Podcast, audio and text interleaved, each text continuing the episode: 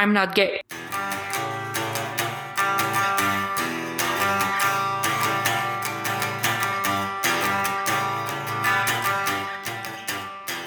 Hey, y'all. Welcome back to Check Displeased, the podcast where we are reading through all of the webcomic check, comma, please, exclamation point. And uh, we are bringing you our third episode today. We are going to be looking at, da, da, da, let me open up my outline. Um, flow. That's right. We're looking at Flow. We are looking at a comic that is called Hockey Shit with Ransom and Holster. It is uh, Ransom and Holster number one in the, uh, I don't know, cataloging system such as it is although more on that later and uh, the topic of the the topic of the comic is flow so we're gonna we're gonna get into it uh, this strip was originally posted on the uh, 17th of june 2013 to um, Ngozi's Tumblr, and then later these were all uploaded to the Check Please Tumblr. But uh, this is when it made its first appearance into the world. That was um, the day of Game Three of the Stanley Cup Final, uh, Bruins versus Blackhawks, and the the Bruins won. And I think that was the last time they would win in that series. And uh, I'm I'm secret, and I'm really pumped to talk about this comic because it's five panels. So how are we going to turn this into an hour? Who am I here with today? I'm Tomato, known as Tomato Greens to some. Uh, I don't know who, but some. Um, and don't worry, I have plenty of thoughts. So I think that we can easily, easily break an hour. Uh, but we should start by going through the strip and what happens in it. All right, yeah. Well, this is gonna be a this is gonna be a fucking. Uh, I don't know. Do you want to start? Yeah, sure. Uh, Flow opens up. Well, first it's hockey shit with Ransom and Holster, which uh, I would just like to say I miss these strips on the reg because they brought me joy. Um, and Flow opens up with Flow, comma noun, the majestic mane that fluxes forth from the helmets of hockey bros, widely considered to be the most glorious of all athletic dues. And then we get a real, a real glamour shot of Shitty um, with his beautiful, presumably smelly hair, but also shiny hair flowing behind him. Uh, their ransom and holster discuss how beautiful flowing hair can increase quote wheeling ability end quote um, and they critique his gorgeous hair then there are three women one of whom is vomiting uproariously about how beautiful he is uh, one of them saying, My mind says no, but my body says yes, which frankly is a real check please moment for all of us. Uh, and then, um, then Ransom and Holster high five each other, saying, That's sick flow about Shitty's luscious locks. That's, the comic. Yeah, that's it. Uh, well, I, I think it's been great talking to you, and I'm really looking forward to the next the next podcast. I hope you have a great night, and um, see you later. Bye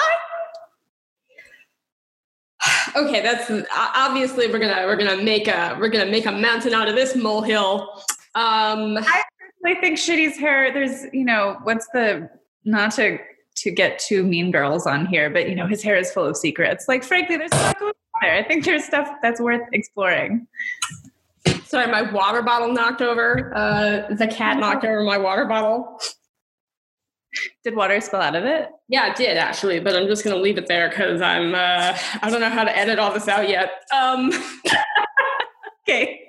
Yeah, um, I like actually that there's like a little there's like a little trail of pixie dust or something. No, maybe it's dandruff. I'm not sure. Uh, it looks probably like, all three, to be honest. Yeah, there's like there's like something sort of magical coming out of his hair. oh boy. Why do you think it smells bad?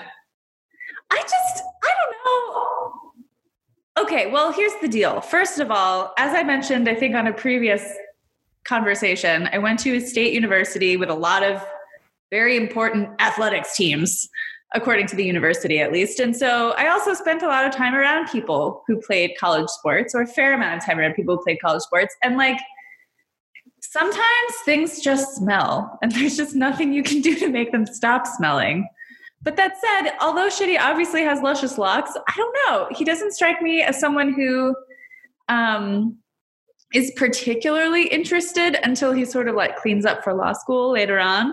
Someone who's particularly interested in maintaining conventional norms of hygiene and clothing. So maybe it doesn't smell. Maybe that's my maybe maybe I'm just worried he got a little of this woman's projectile vomit in it and I just have like a sense memory of I don't know. Well, as we'll find out if we uh, decide to reread the extras, his pre-game ritual is grooming his mustache. Oh, that's right. So um, I don't know. Maybe maybe he's into uh, maybe he's into you know just a really really steamy shower with some high quality shampoo. Actually, maybe I'm yeah. Maybe I maybe I retract my fear Here's what I presume he smells like. I presume he smells like marijuana. But here's the thing I don't think we know that, or we don't know that about him, like within the confines of the comic yet. No, we definitely don't. All that we've seen is him like sort of hit Bitty on the back. And actually, I something that I think is going to be interesting in sort of reading through this. I love how I'm constantly talking in the podcast where we talk about what we're reading through. That to be reading through it. Um, I don't know. It's like certain things that seem innate to me when I think about the comic. If if you're thinking about just reading through the comic, it's like, well, here we are in the third comic. We don't actually have this information, and I do sort of wonder, like, how do we find out that Shitty is a pothead if we're only reading the comic? Or how do we find out blank if we're only reading the comic? Something I was actually um, something I was actually wondering about uh, earlier, like when we were sort of while I was editing like the first episode was how do we know that Bitty likes Beyonce? And I have an answer to that. It's because it comes up in a few strips, but it's like for a while you don't know that about him. And I suspect maybe you would have if you were, say, following Ngozi's Tumblr or, you know, something like that. I know it comes up pretty early on when she's talking about his pregame playlist.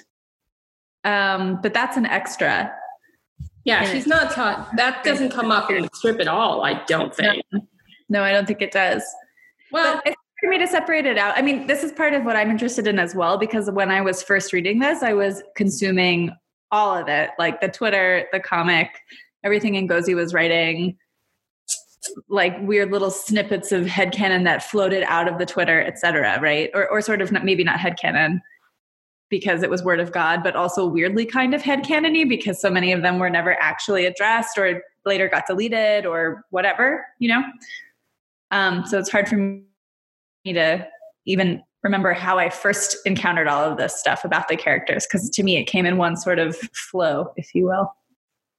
Yeah, I mean, I'm going to be sort of thinking thinking about from a kind of metatextual perspective, having, you know, obviously knowing what happens in all of the comic and also having consumed all of the, uh, the word is paratext, the uh, materials that sort of exist like, you know, beside and in addition to, supportive of the text. So it's like, you know, do I know this because I'm so fucking deep in the Check Please fandom that I can't separate out the text from the paratext? Or is this something that's sort of organically introduced within the, the story itself? And um, I guess we'll we'll learn more about these characters as we go on, and we'll we'll sort of ask ourselves that. Um, I do want to make a note about this particular strip. It's it's actually it's the first time that we actually see the team like on the ice, like doing anything hockey related, and it's the first time that we see them like in their uniforms. So if you're reading this in sequence, and we'll we'll address the sequence issue in a minute. Um, yeah, this is this is actually the first time you you see these people doing something that overlaps with playing the sport of hockey. I do think it's pretty appropriate that it's about how Shitty's hair is hot, though. That feels that feels good to me. Um, it feels appropriate for the amount of hockey that's in the series overall. Although I will say, actually, there are some really compelling game sequences that she ends up drawing later. But for where we are now, bros on ice talking about beautiful hair, like that that feels appropriate for sort of the the overall shape of the comic at this point. Yeah, well, on that note, I guess I would ask you um, is this comic part of the story of Check Please? What are we supposed to do with these hockey shit strips? If you're clicking through on the Tumblr, which is the way that I read this comic, or if you're clicking through on the official website, it's part of the sequence. So you read Eric Bittle, then you read The Boys, and then you get to Flow. I mean, not so. Oh, I'm sorry. Go on. Yeah, but not actually. So not in the Kickstarter book that was printed for year one, not in the hockey, you know, hashtag hockey book that was printed by First Second, and it's not included in the sequence of the story in the archives on either the official website or the Tumblr. So this is our third episode. We're talking about hockey shit with Ransom and Holster. Like, is it part of the story? Like, what's going on here? I would argue that there is a paradigm shift in the nature of the fourth wall in this comic, which shifts during year one and year two, and then is shifted by year three um, for the most part, with some limited exceptions. And so I think that if you think about in a metatextual sense, right, if you're thinking about the project of the comic, the first first of all, as we've discussed, it sort of started as this fun project. So it, it, didn't necessarily have an overarching, like, Bitty comes out and saves all gay young men everywhere sort of narrative attached to it at the beginning, right? But I also think. I actually don't even know that Bitty is gay yet. That's true. I mean, I suspect, but I don't know. That's that, true. That first, that first comic was was pretty heavy hitting, but right. Um, but if you look at sort of narrative devices in the first couple of years, particularly the first year, you've got Johnson Johnson, who is the fourth wall breaking goalie uh, as a running gag. You've got Mandy and Jenny, the ghosts who just completely disappear, um, who have a crush on Ransom. We haven't met them yet, but they pop up. Uh, actually, do they pop up in the text of the comic? I don't think Johnson pops up in the text of the comic, and I definitely don't think those ghosts are in there either. I was thinking about John Johnson as well because I'm writing a fucking uh, Ollie Wicky fanfic, and I was like, well, I guess I'll, I guess I'll use Johnson. He'll be in this fic too. Fuck it. Um, yeah, I was thinking about this earlier because of that, and I'm not sure Johnson is in the comic at all. I don't think any of these things we associate with like the culture of check please are actually in the comic check please. I think it's all paratext. Oh man. Okay, so clearly I haven't I've been meaning to reread this comic since last summer, but clearly I mean, we're reading it. That's what we're doing here. Exactly. So I completely for I think John Johnson does did I call him Johnson Johnson before? Sorry. Yeah, how would you know? He's not really even in the story. Who cares what his name? Um, so I would argue then that maybe this hockey shit with ransom and holster is the semi-textual piece that bridges that kind of project of breaking the fourth wall and brings it into to some extent the story or flow of the comic because that's what they're doing, right? They're sort of like introducing hockey topics for non hockey. This was clearly designed for people who are not in hockey culture or whatever, or hockey bro culture enough to be like, oh, yeah, Flo, that's the guy with good hair. Um, and so I, or specifically like, you know, serious business in the front, hockey party in the back kind of situations. So I, I don't know. I would say that I guess I guess the author has decided that they're not. And so they're not necessarily part of the actual sort of core of that concentric circle of different kinds of texts that surround this comic. But it's hard for me because this series of, of panels and images were part of what whipped people into excitement about the comic. It's hard for me to separate um, to separate it because it was this method of bringing people into the story the same way that the Twitter was a method of people bringing bringing people into the story in the same way that the Ask a Welly extras, where people would ask Ngozi questions on Tumblr and she would draw little comics in response, the same way that's part of bringing readers into the story. So, so I guess you have to ask how much does the project of the comic want to break the fourth wall and when that shifts can you retroactively sh- like shift what the comic was doing? Um, and i would say that ngozi has done a pretty good job of shifting it. But i'm really curious why she didn't go back and like disconnect this from then the series of comics and the story. I don't know if that's a very good answer but that's what i'm thinking about.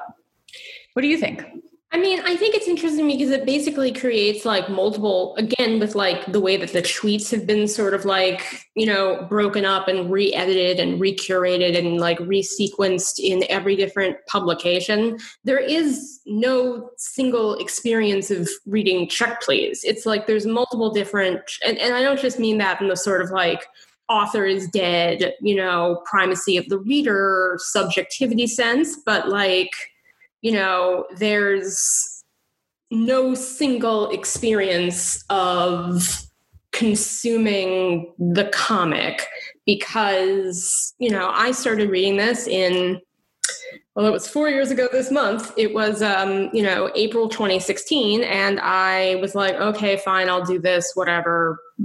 I went to, you know, OMG check please at um, tumblr.com and I clicked on start the comic and it put me on a reading trajectory where I got to this strip third in the sequence and where these comics about hockey shit with ransom and holster were sewn into my reading experience. And like i'll never be able to think of that as ancillary to the narrative. They're embedded in like the sequence of what i learn about the characters when i learn it about the characters why it's brought in here instead of much later. Like you know i guess you know partly it has to do with her planning both the presentation of the comic and the story and you know her development and so on and so forth. But like i don't know. Seems like maybe this flow comic would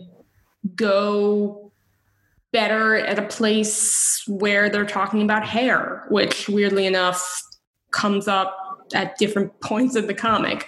Or it seems like you know maybe there would have been a more meaningful place at which to introduce this idea but like you know, I don't know. I think partly that does happen later. You know, after the first year of the comic, there's only um, one hockey shit comic per year, and they all seem to be relatively pointed.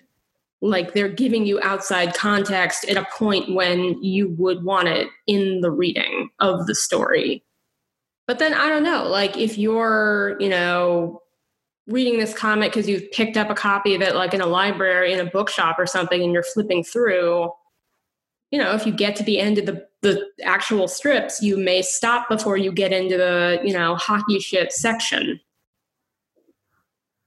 Why did i just say all that? I don't know. I just i think it's like yeah it's like i'm unable to divorce my reading of this comic from the fact that this strip was the third one and these hockey shit strips were part of my consumption of the comic. I feel like some people are probably not encountering it like that.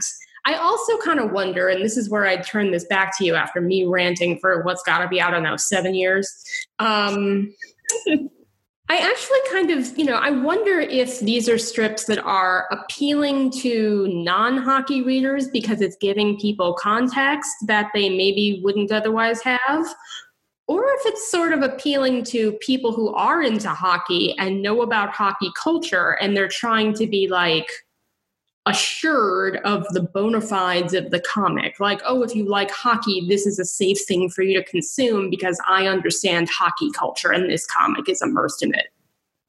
What do you oh, think? yeah. I think it's both. I mean, I was actually thinking about that when I was talking before about how this sort of like opens up certain jargony or silly or whatever words for people who haven't encountered them before. Um, it does also act as a hey, I hear you. I know the language. It's it's an authority setting of some kind, right? um, by the authorial voice, and it's also uh, reaching out towards people who are already in this community and, and saying like, yeah, we all know what's up. This is an affirmation of that. Um, but I don't know. I mean, I think it serves both. I also can't remove myself from this. Like this sort of silliness, I would say, the sort of like fun of this part of the comic is also integral to my enjoyment of the comic and part of why I got into it. Uh, and it's hard for me to imagine taking out these little asides and diversions from the experience of the comic. Um, so I don't know. It, I don't know. It's hard for me to tell whether that's just bias from my own experience of reading or whether it is actually integral to the story and removing it damages that story in some way. I'm not sure. For me, it damages it though. Like to remove it damages something about the characters because I see less of their interaction with each other. Yeah, that's actually true. It is sort of like how do you know that Ransom and Holster are bros in the way that they're bros if you don't see them doing this series of comics together. That's not to say that you don't. It's just to say that, like, you know, now that we're starting out, I'm, you know, I'm starting to kind of ask myself questions about how my understanding of how the relationships in this comic functions was formed.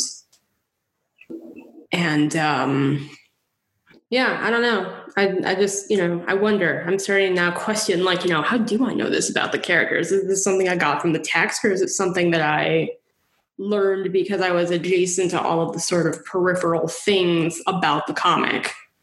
Yeah, I will. I will say that it people who are not die hard about the romance do seem to really like these strips like I've read on, um, say, places like Fail Fandomanon or in, you know, talking to people who have just sort of casually read the comic. I often notice people who are like, oh, I love these hockey shit strips. The rest of the comic is a little stupid. I wish it was just a whole comic about these, you know, hockey shit strips.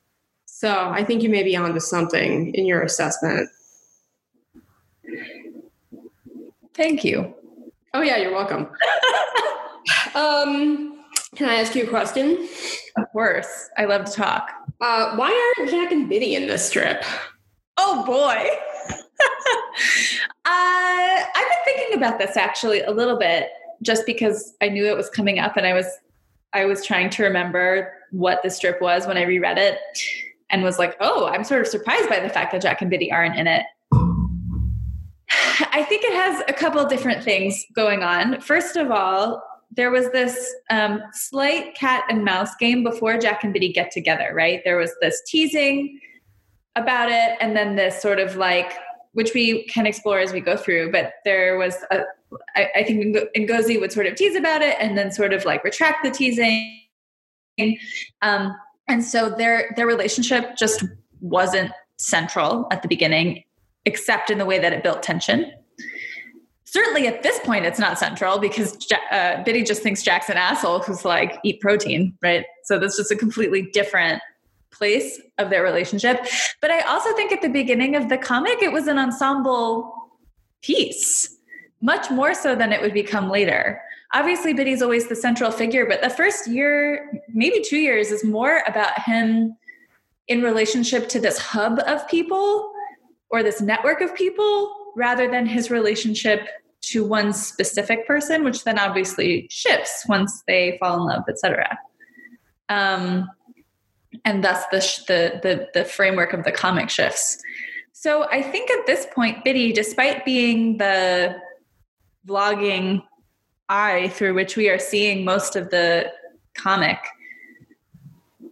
is at this point a somewhat equal player to the other characters. And so he's also a newcomer to this world, right? He hasn't been playing hockey very long. And before this, he only played co ed hockey. So maybe he isn't part of hockey culture. And therefore, he too is kind of being brought into it um, through these strips in some way. That's my, that's what I was mulling over. Yeah, that is um, interesting to me. And I think it makes a good point because, I mean, this is the third strip like okay so she's posting them in the sequence that i read them in that you read them in.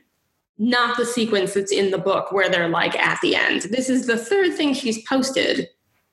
The main character is not in it. So if you're trying i mean jack has only been in one strip and you know whatever. But like you know if bitty is your portal into the world if he's your you know reader avatar so to speak why isn't this strip structured as ransom and holster explaining flow to bitty or bitty like learning along with the reader? Or is it actually supposed to be like we're assuming that that is what's happening? I don't think it is. I mean okay i'm sorry that i'm like this first of all. I'm sorry i'm like this uh, you don't have to be. Uh, but I feel that there's there's really something happening here. I think with interaction with the reader in this way that is pretty common in comics, pretty rare in other kinds of storytelling, um, where the reader gets to be immersed in the world as someone who's being addressed. And so I think that Bitty acts as the avatar for the reader most of the time. And I think in sort of the traditional strips, which are about Bitty's story, that's absolutely what's happening. But I think that this is this is playing a little bit more with sort of comics like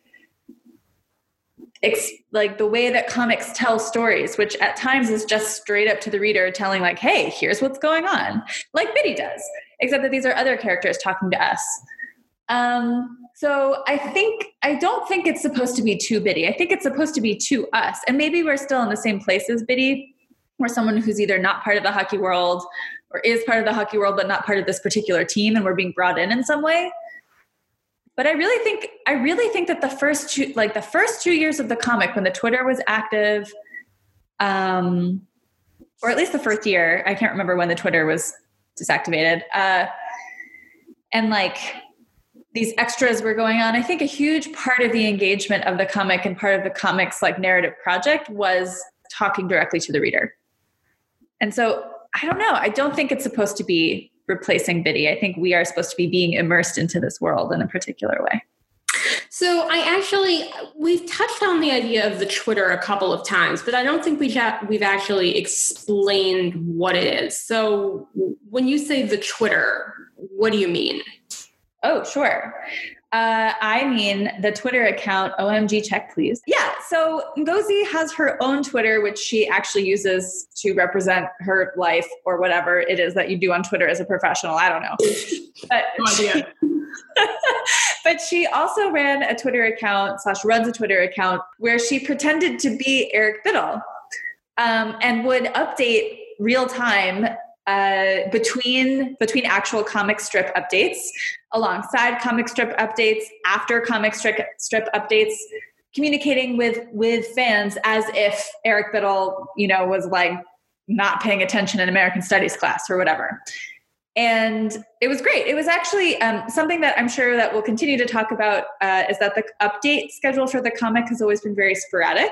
This was true in the beginning as well and this Twitter kind of filled in a lot of the gaps between updates. It also acted as a narrative filter. So, for example, uh, there are certain things we learn about the characters or certain events that happen that we never see in the comic and only get in the Twitter or only get references to in the Twitter.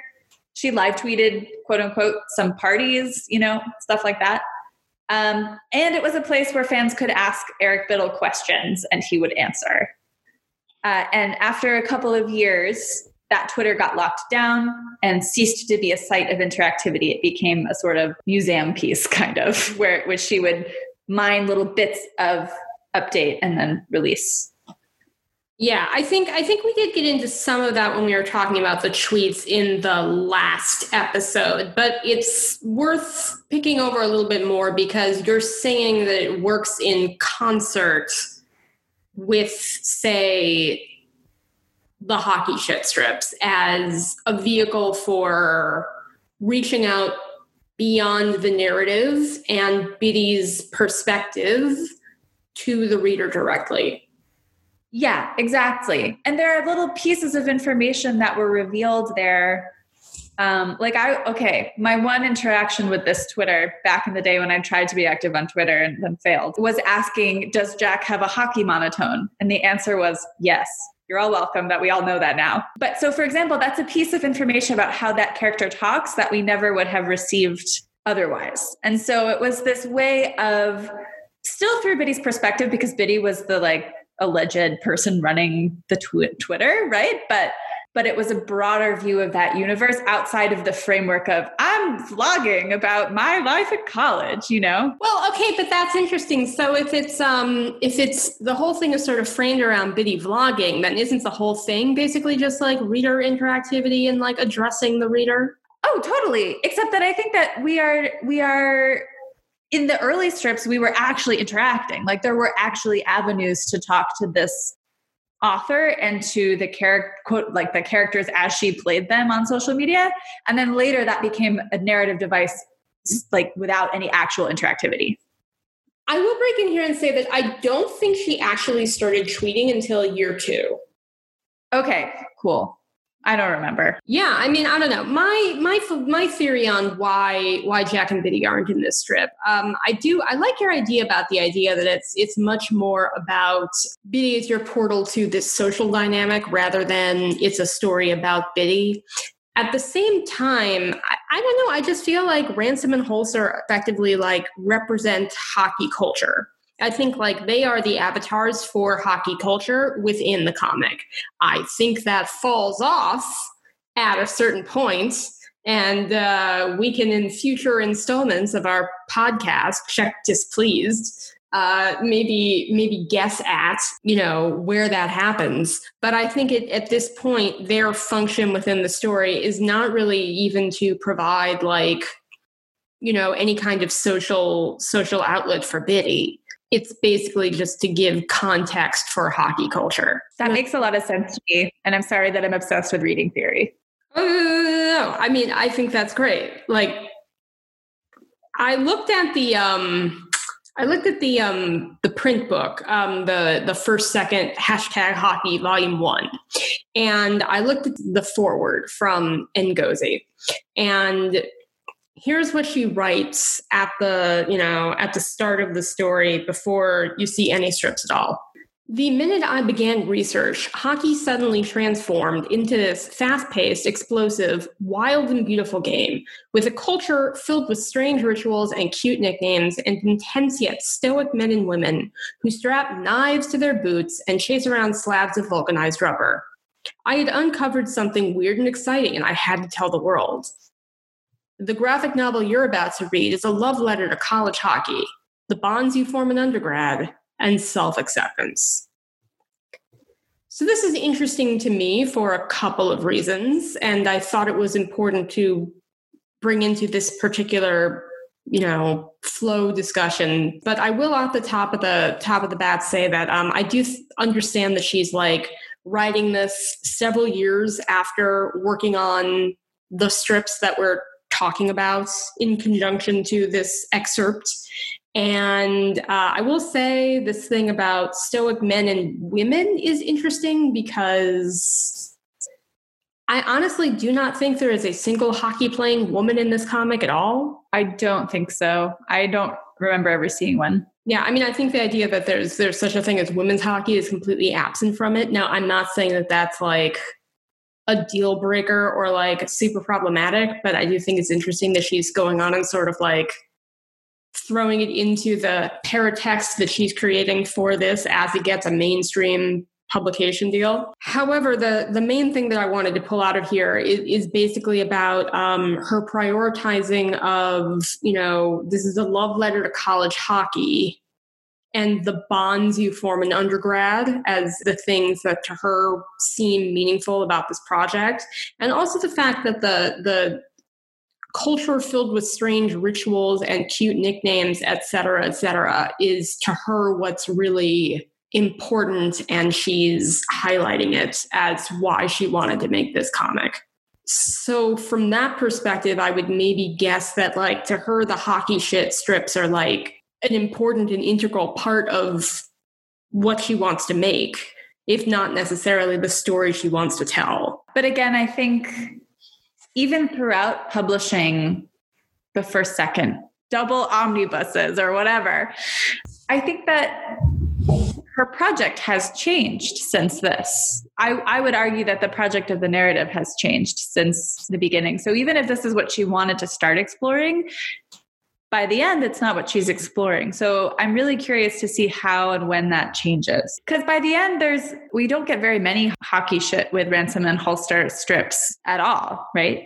No, they fall off after the after the first year. There's I think like there are four hockey shit strips in year 1, debatably 5 depending on how you count. And then there's one each in years 2 through 4. And we can huh. talk when we get to those strips about has the point of this hockey shit with ransom and holster gimmick fallen off or is it just like a nod back at what the comic was when it started? Is she using these strips for something different at this point? Yeah, I'm I'm curious. I don't remember. I have a I have a big haze of my memory, which is like all the times I've read Check Please, which is just basically at this point turned into like a big question mark with eyes that change colors or something. You know, I don't know. Well, I mean, to be eyes that change colors, we don't even know anything about that. I don't think I've read this comic more than once in the sense of like reading through it strip by strip. Like, I think I only sat down and read through it as like a single work the first time I read it. I don't think I ever read through any of the Kickstarter books that I got. I never bought the first, second volumes. I flipped through them in bookstores, but mostly just to kind of like see what was in there. Yeah, I don't know. I just it's like I I spent so long in the fandom for this comic that I, you know, eagerly and hungrily awaited the release of new strips. And everything else, because I was writing fan fiction and writing meta, I just you know, would basically go back and hunt for the specific thing I wanted to reference. I never bothered to reread this like for pleasure as a work of fiction or a work of art that existed to be consumed as like, you know, a Gesamtkunstwerk or something like that. Can you define what that means? Yes, I can. Uh, thank you. You can tell we're both like people who have done teaching. That so much of this fucking podcast is just like, can you go back and tell me what this is? A Gesamtkunstwerk is a total work of art that is all encapsulating and holistic. So it was sort of first coined either by or for the operas of Wagner to basically describe the completeness and totality of both narrative storytelling and feeling within full operatic cycles. But it can be used to refer, say, to a house that's been both designed schematically and furnished and finished by an architect or a single firm. So something that was done, say, in the context of De Stijl in the Netherlands, where something like, say, the Rietveld Schroeder House in Utrecht is a Gesamtkunstwerk because the whole thing, both the structure and the interior, is meant to be read as a total work.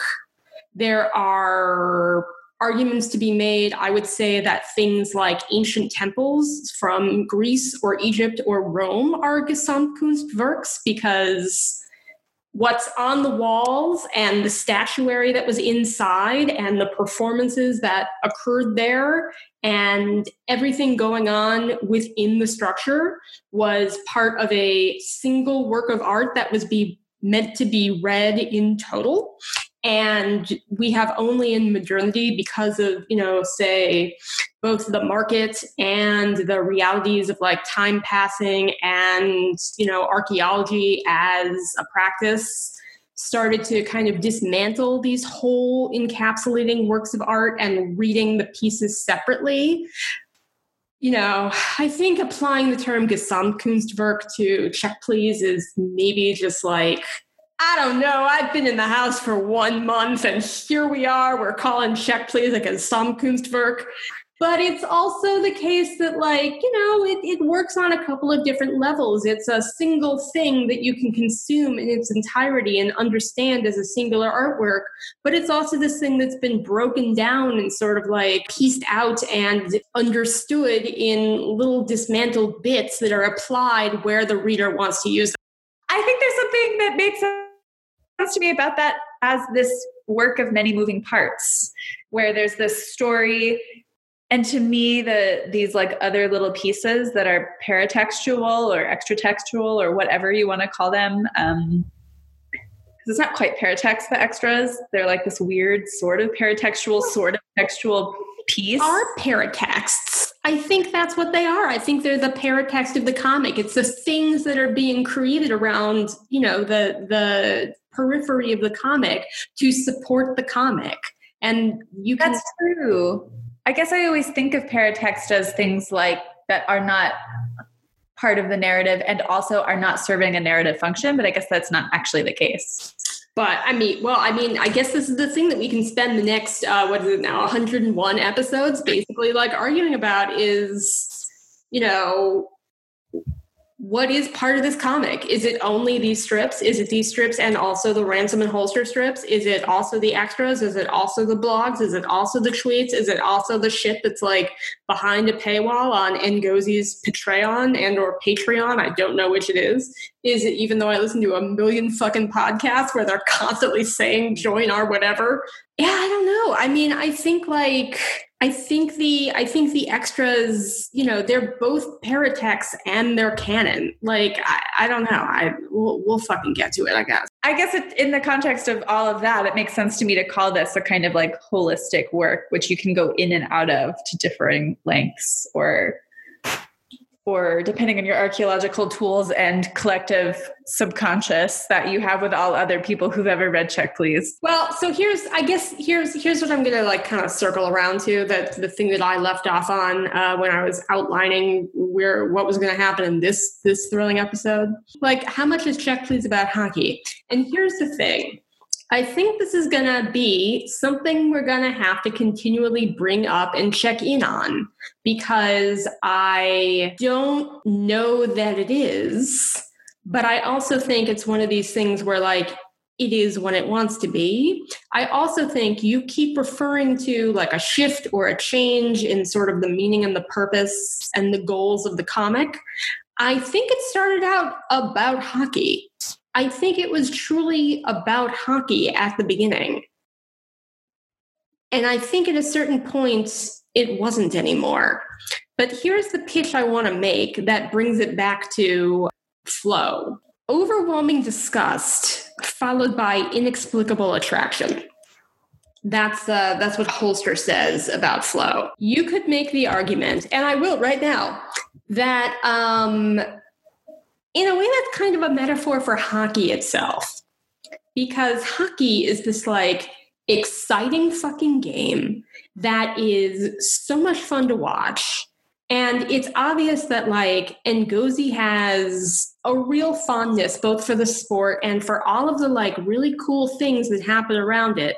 The flow, the banter between the players, all the other things we don't know about because we haven't read the rest of Check Please yet, but we'll find out about. And it'll just make us love hockey more. But ultimately, it's this like disgusting, male dominated, toxic, like, you know, awful fucking thing that, as we'll also find out about from reading Check Please, like drives people to fucking suicide. And like, lays waste to people's bodies, like, you know, excludes so many different kinds of people. It's mainly a sport for like, you know, upper middle class white dudes. Not entirely, obviously. There's many, many exceptions, but like on the whole, yes. So I think what's interesting about this strip, and I don't know that it's meant to be read this way, but it's the way that I'm reading it. I, I think there is, at least in the first couple years, and maybe even the first like two and a half years of Check Please, an innate understanding that there is a cost to loving hockey it's something that will both repulse and attract you at the same time if you really understand it. And maybe that goes for all professional sports, but I think it's certainly particular to hockey. That's my case that I'm making about the greater relevance of this particular strip. I'm convinced. Oh, good. I'm glad. Well, uh, okay. Uh, yeah. I mean, I think that th- I think that you're right. I actually would never. I felt the shift. I wouldn't have defined the shift in that way. But now that you've said it, it has settled into my brain in a particularly effective way. I think that that is what's going on. Um, and there's something about the kind of friendships bonds, weird hive mind experiences that come along with being part of a group like this, which Bitty, it seems like, was not part of before because his his sport before this was an individual sport. Um, there's something about being part of this toxic, gross, but completely compelling and intoxicating community that then is not what the comic's exploring anymore partway through. But like I think it was exploring this. And I mean yeah. I think as soon as we get to like the next trip after this, we'll we'll start to see the texture of that exploration. But like I think it was. I really think it was. And then I think at a certain point it was just like, well, fuck it. For various reasons. Which we can explore as we get to them, I guess. Anything else you would like to throw in here about Ransom and Holster present hockey shit? I was like, what's the name of this fucking strip? Uh, uh, I forgot how much fun I had with this comic at the beginning, and I'm having fun again, and it feels nice. That's all. That's so nice. That's such a nice thing to say. Um, I'm not having fun yet, but I think I will. There's some stuff that I'm real horny for in the strip after this, and then the strip after that. Oh boy. Wait, what is the next strip? Uh, thanks for asking, Tomato. Uh, the next strip is going to be strip 1.3, The Coaches. Oh boy. All right. We meet the most important Check Please characters, the coaches. Oh, integral, integral to every single strip after their introduction. Absolutely. Yeah. Really, none of this would be happening without them. Yeah, well, we'll uh, we'll you know, so they're they're the insiders of the whole thing, but you know, we'll we'll, we'll get to that. We'll get to that. But um, yeah, do you uh, do you want to say anything in a in a French Canadian accent before we go? I'm gay. All right, I'll I'll tell this story and then we'll we'll hang up. There is a very early fanfic for this comic that is called Hockeyed Up it is a very, very, very funny pun that you can be both keyed up and hockeyed up. And um, it was written by somebody named Sophie, who is French Canadian. And Sophie recorded a pod fic of her own fic. And because she's French Canadian, she does Jack's accents in uh, French Canadian dialect. And one of the just like standout memories of having fun about Check Please was after I um, heard this podcast for the first time. I basically made Tomato sit down on like a stoop in front of the new school on Fifth Avenue in Manhattan. And I took out my phone and I just basically like searched the whole fic for a clip of Jack saying, I'm not gay. and then also at another point, you're gonna beat them up for me? and uh, please say something. This has gone off the rails. It's really gone off the rails. Those have really those those moments, those particular little quotes from this fic have stuck with me for ever since. I also should say that I do speak French, but I don't speak Canadian French. So sometimes when I try to do French, uh, Jack's accent to myself, just so I can like really, really get there, um, I struggle. So what ends up happening is I end up saying I'm not gay to myself to try to try to really understand his like whole ethos, really. You want? I I do the same thing. Actually, I I think I'm not gay. It really just encapsulates so much about him. Yeah, I mean he's gay, so I don't know what you want. Um, I would just like to say that I got a performance of the first strip in a Southern accent, and it was truly perfection. All right, then uh, we'll we'll cut it off here. Uh, I am Secret. I'm Tomato Greens, and this has been Check Displeased. And uh, we've got our first episode up now. We're so happy that uh, one person commented on it, and um, yeah, we will see you next time where we hop into strip 1.3 The Coaches. Bye. Bye, guys.